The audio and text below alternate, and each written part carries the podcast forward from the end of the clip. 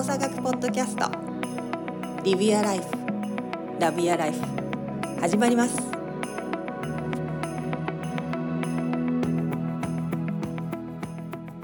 まあ一回さ、なんか、去年、まあな、ネパールとか行ってさ、パール2週間。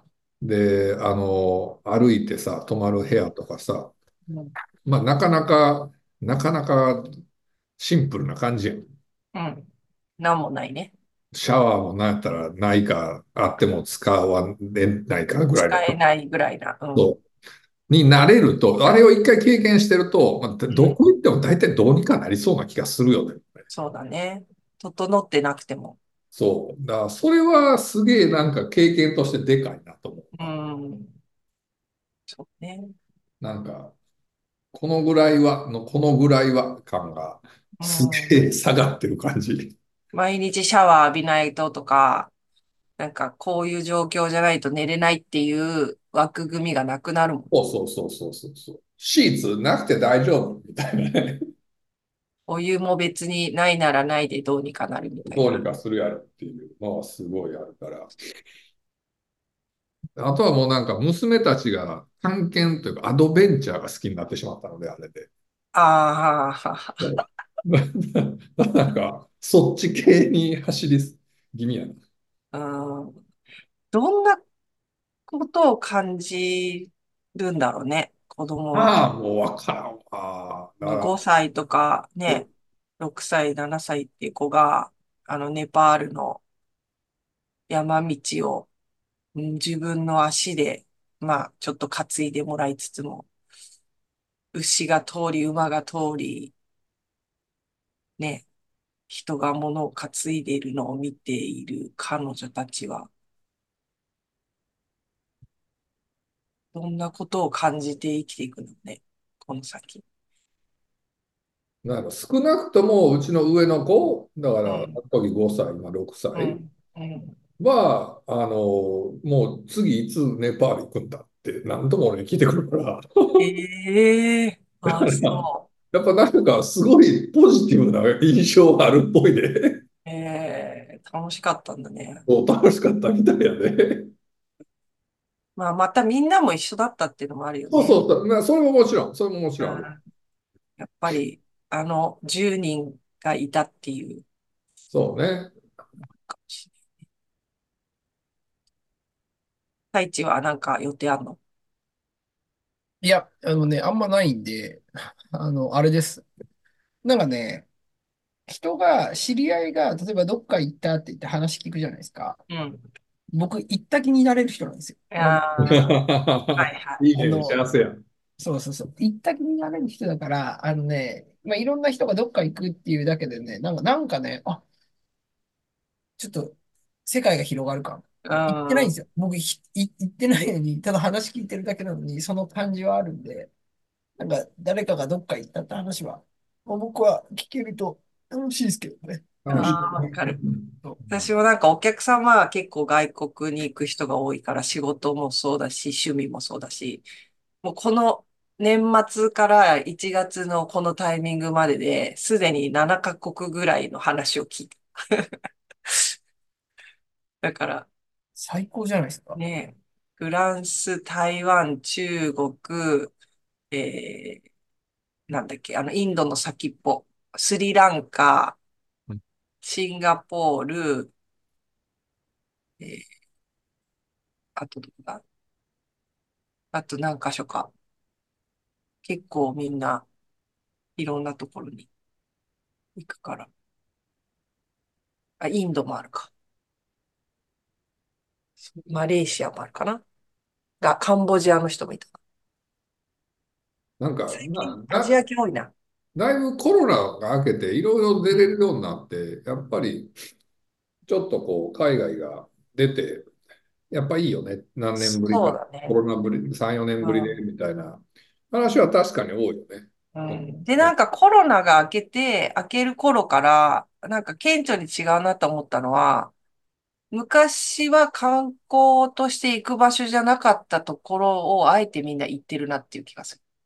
おーあまあ、昔だったらアメリカのどこどこの都市とか、まあ、はいでグランドキャニオンとかさ、うん。それとか、えっと、まあ、シンガポールとかフランス、イタリア、ローマ、パリみたいなうん感じだったけど、まあ、私の周りがちょっと特殊な人たちが多いのかもしれないけど、もうそれこそ本当スリランカにカンボジアにラオスにチベット、ネパールみたいな、はいはいはいはいなんかそういうちょっとこう、先進国ではない発展途上系の国のところに行っている人たちがすごい多いなっていう気がする。なんか、なんだろうね。な、なんかエネルギーをもらえるのかな、そういうとこなんだろうな。まあなんか一つ、すごいなんか、すちょっと後ろ向きな意見かもしれんけど、ろ。あの、高いっていうのあるよな。アメリカとかヨーロッパは今。そなの、何物価が、物価。あ、物価が高い。ああ、そっか。それもあんのかな。そう物価がめっちゃ高くてっていう、あ多分、あと、為替の問題みたいなのも確かにするのかなとは思うけど、そうね。あ、それはあるかも。うん、まあでも、それとも、そう、それも一つの一部かもしれんけど、なんか、そっち、他のところにも、なんか面白さがあるのはね、うんその、広がってきたりはするよね。そうあとはやっぱり、お姉さんがネパールとか行くから、みんながなんだなんだ、そっちも面白そうじゃんって言って、そっち 誰か一人がなんか周りでそういうことを突き破っていくと、ーみんなうんなんか楽しくなって、じゃあ私たちも行ってみようみたいになったりとかっていうのはやっぱあるよね。そうだね。まあ、あとはやっぱ健康とかに興味のある人とか、健康系のところに自分の今日、あの、なんだろうな、こう、日々の何か共通するものがあったりするから、うんうん。なんかそのアーユルベーダだったりとか、はいはいはい。薬草漢方とか、はいはいはいはい。なんかそういう自然治癒とかの、なんだ、医学みたいなのの発展してるとか、その源流みたいなところに行きたいみたいな人も、まあ私の周りはちょっと特殊で、そういう人もいるからかもしれないね。周りにさ、自分たちのな、まあ、近いコミュニティの中に、一人でも二人、そんな人がいるとさ、うん、なんかみんな感化されてさ、まあまあ行ってみようかみたいになったりとうん、かさ、っうん。ていうのはやっぱあるやろうし。そうだね。だから私も来年、25年に、今日、今年の頭に、あの、あったお客様系知り合いの人なんだけど、前は60過ぎたら行こうって言ってたインドの、そういう、あの、アーユルベーダの施設があるんだけど、その人が2年に1回は行ってるね。でも、はいはいはい。あ、い邦子さん、邦子先生一緒にどっいつか行きましょう、つって。うん。でもまあまあ60過ぎてからかな、みたいな、まあ、バタバタしてるしとかって言ってたんだけど、なんとなくこう、今年その話をしてて、なんか、あ、もう来年行こうってなって、もう来年行くねって、来年行こうっていう話を今してて、インドのそこで。おお、めっちゃいいやん。うん。まあ、インドは一回自分でも行ってんだけど、また全然違うエリアだし、目的が違うから、まあ、行ってみようかな。ね。インドはね、うちの奥さんも子供を連れて行きたいって言ってんのな。あ、そう、子供連れて？そうそう、子供連れてインドはなかなかレベル高いからさ。そっか。そう、だから、それまあ、は、エリアにもよるだろうけど。そう、でも、まあ、うちの奥さんが、その、結構インドにいたことがあるから、だかまあ、そうだね。らそんなんもあって、うん一回行きたいな、つってて、そうか、だから、どのタイミングで何歳になったらいけるかな、みたいなのは。ええまあ何歳でもいけるっちゃいけるけど。いけるっちゃいけるけど、ちょっと、だからそれに向けて今、ステップを歩んでるところね。その、ああ、なるほどね。まずコスタリカに行き。かあのネパール、コスタリカみたいな過酷な旅行を徐々にこう積み重ね、サバイバル能力を上げていってるところやな。まあまあね、インドも発展はしてるから。だけど、場所にもよるよね。南と北で全然違うだろうし。なあ。なんでなんで大地 もうインドはね、僕もうね、結構衝撃的な国だったんで、ちょっともう、あれですね。そう。いや、試合で行ったんですよ。うんうん。試合で行って、あの、もう、それ、それこそコロナ、コロナの時期ですね。コロナはいちょっと明けたぐらいだったかな。うん。試合で行って、うん。まあもえーグラウンドサッカーのグラウンドの湿度が90%超えてて、おお。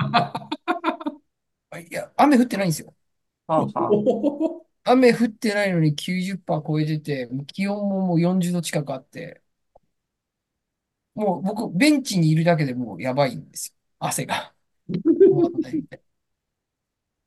で、あの、極めつけはホテルで、まあ、あの、コロナの人がいるんで注意してくださいみたいな言われるわけですよ、コロナで。うんうん。あ、まあ、注意のしようないじゃないですか。で、えっと、まあ、僕、うんもう一人、まあ、二人で部屋で、あの、二人部屋だったんでうん、で、あの、まあ、でもコロナの人たちの部屋の前には椅子を置いてて、まあ、そこにご飯を出すようにしてるんで、ほうほ要は従業員も接触ないですみたいう。なるほど。な。あ、なるほどね、みたいな。で、えっと、で今日から結構なコロナの人が増えてるんで、みたいな。あ、わかりました、みたいな。で、まあみんなでご飯食べて、それぞれの部屋戻るじゃないですか。うん僕らの部屋以外、もうこれ嘘じゃなくて、みんな椅子が前に出てるんです。意味わかりますフロア。フロア。フロアも前に出てて、え衝撃で、え、ちょっと待ってくれ。もう掃除のお姉さんいたから、もうあの、この、ここにいるのは、あの、コロナの人たちですかって聞いたら、もうあの、もうすごいビッグスマイルでイエスって言ってくるんですよ。いや、え、いや、全然いいんですけど、その、試合があるから。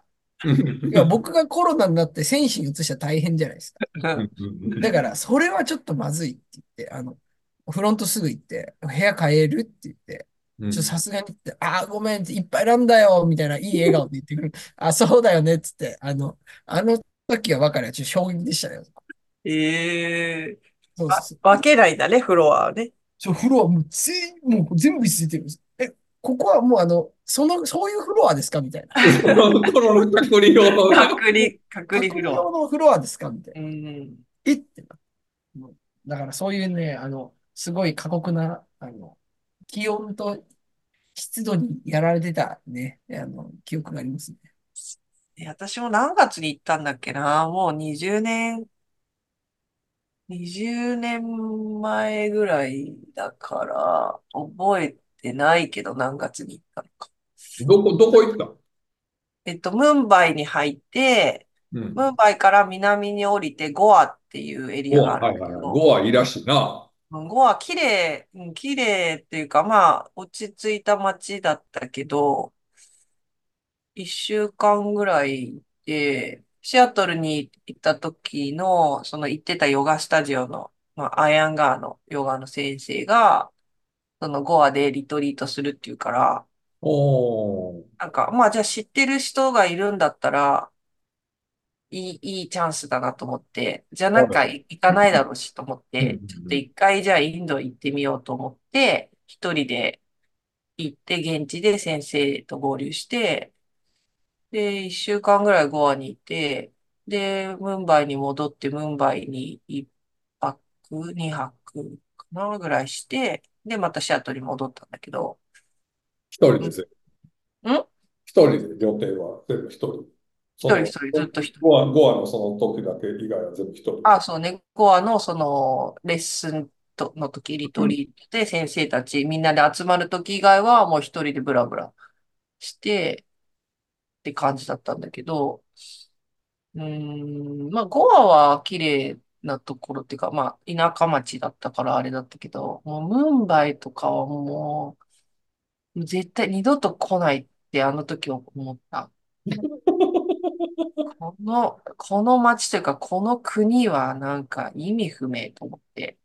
あ、そうん。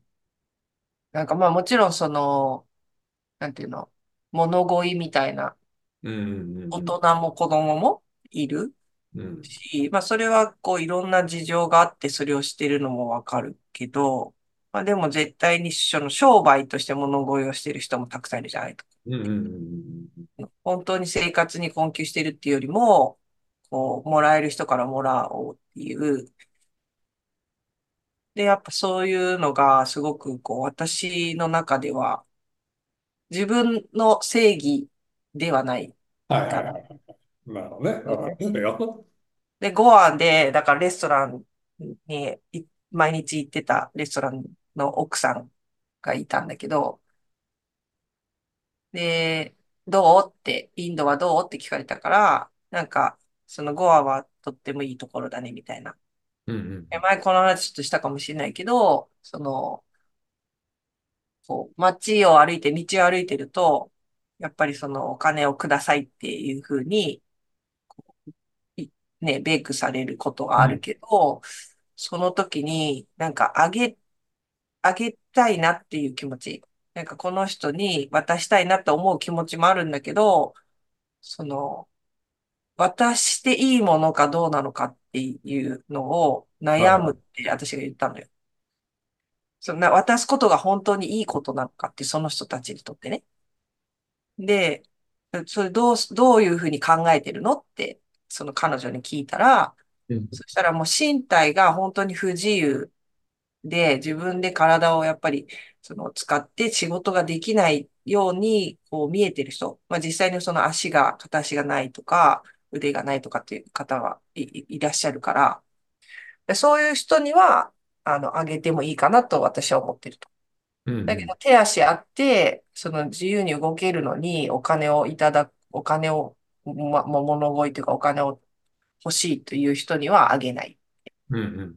なぜならその人たちは自分の手足、体を使って稼ぐす、術を、手段として体を持っているから、うんうん。そういう人にはあげなくていいと私は思ってるって言われて、うんうん。ああ、なるほどと。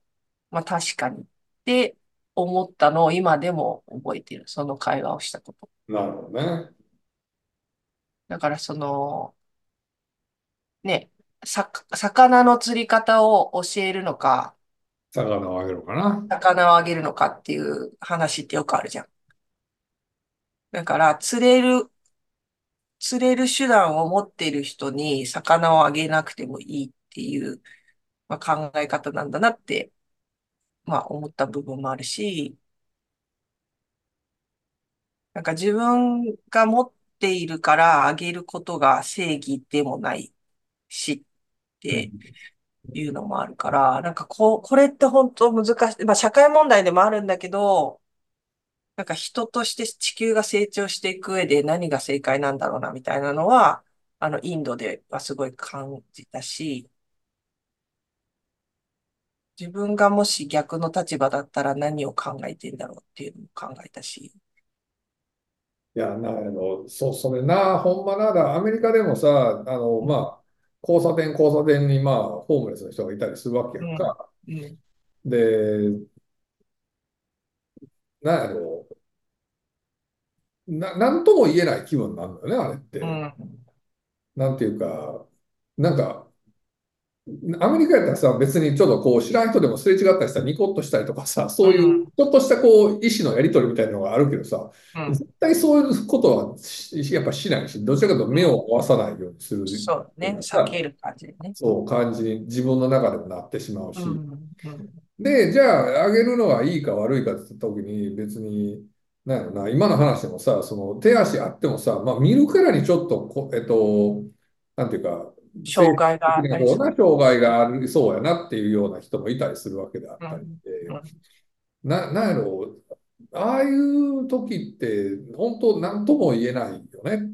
うで、何が自分の中で、こう、た、正しいっていう言い方あれやけど、自分がどうしたいかうん、っていうことの基準ってなんかすごい難しいなっていうのは、そういう現場に行った時に、やっぱりこう、すごく感じるよね。で、例えばメキシコなんかもそうやけど、まあまあ、やっぱりそういう国に行くとい、いるやんか、そういう、この、そうだね。思いの人たちとか、子供たちも含めてさ。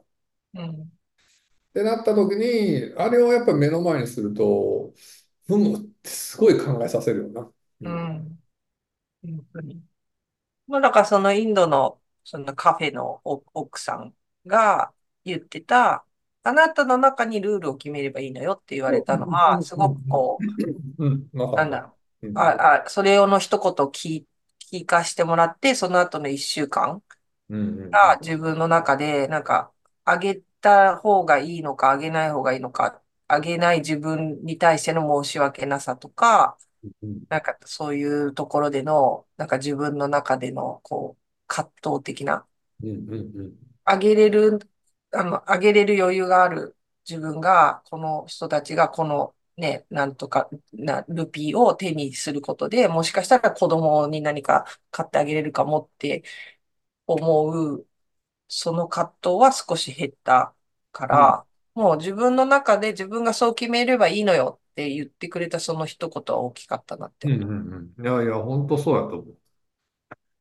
だから自分の物事に対しての、その自分がルールとして持つっていうのはすごく大事なんだなっていうのはその時学んだかな。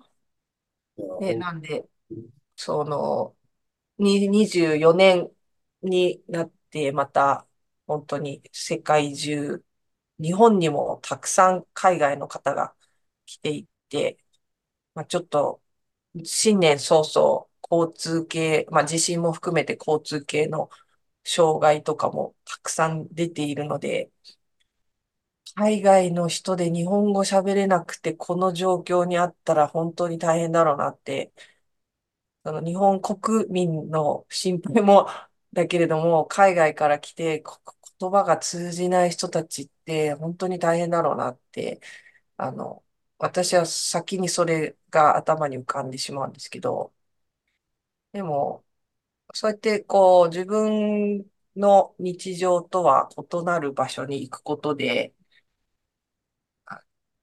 か考えられること、感じれることとか、自分が当たり前と思ってたところから違うところの考え方に触れることで、自分の中にまた軸が見つかるっていうのも、あの、海外、または違うエリアに行く良さなのかなと思うので、時間とお金といろいろなものを工面する必要はあるかもしれませんけども、ぜひ1年に1回ぐらい、普段自分がいないエリアに行ってみるっていうのも、すごく自分の人生が豊かになる大事な要素なのかなと思いますので、あの、ぜひ今年どこか行った、行ったら、あの、アンケートの方に、こんなとこに行ってこんなこと考えましたけど、どうでしょうかっていうふうに、あの、送っていただけると、私たちもそれを読んで、またそこから会話を広げられたらなと思います。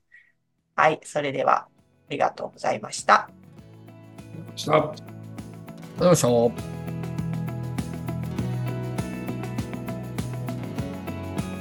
今日もありがとうございましたまた次回 Live your life Love your life